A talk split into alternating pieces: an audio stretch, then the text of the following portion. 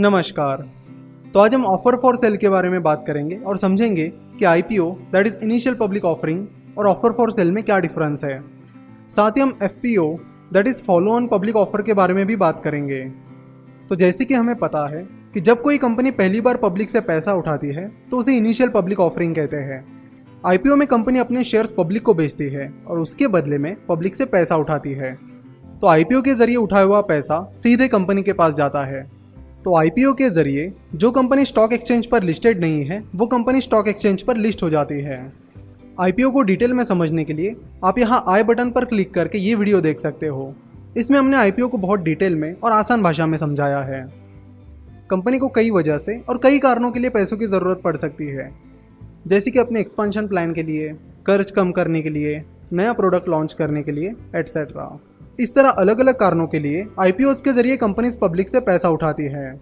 जो कंपनी अपना आईपीओ लाती है, वो अपना D R H P that is draft red herring prospectus publish करती है, जिसमें आपको कंपनी की बहुत सारी डिटेल्स के बारे में पता चलता है। साथ ही ये पता चलता है कि पब्लिक से उठाए हुए पैसों को कंपनी कहाँ यूज़ करने वाली है। तो आईपीओ में कंपनी जो पैसा उठाती है, वो सीधा उस कंपनी के पास जाता है। वही ऑफ़र फॉर सेल में जो कंपनी स्टॉक एक्सचेंज पर लिस्टेड है, उनके प्रमोटर्स अपना स्टेक बेच सकते हैं। In short, offer for sale में प्रमोटर्स अपना स्टेक बेचते हैं और उसके बदले में जो पैसा वो पब्लिक से उठाते हैं, वो प्रमोटर्स के पास जाता है। ऑफ़र फॉर सेल में प्रमोटर्स की ओनरशिप पब्लिक को ट्रांसफ़र की जाती है। तो ऑफ़र फॉर सेल से जो पैसा मिलता है, वो सीधा प्रमोटर्स के पास जाता है। 2012 में ऑफ़र फॉर सेल की फैसिलिटी शुरू हुई। ऑफ़र फॉर सेल के लिए stock exchange special trading window provide करता है। जहाँ पर आप ऑनलाइन ही ऑफ़र फॉर सेल में पार्टिसिपेट कर सकते हो। ऑफ़र फॉर सेल के ज़रिए मार्केट कैपिटलाइजेशन के अनुसार जो टॉप 200 कंपनीज़ है, उन्हीं कंपनीज़ के प्रोमोटर्स अपना स्टेक बेच सकते हैं।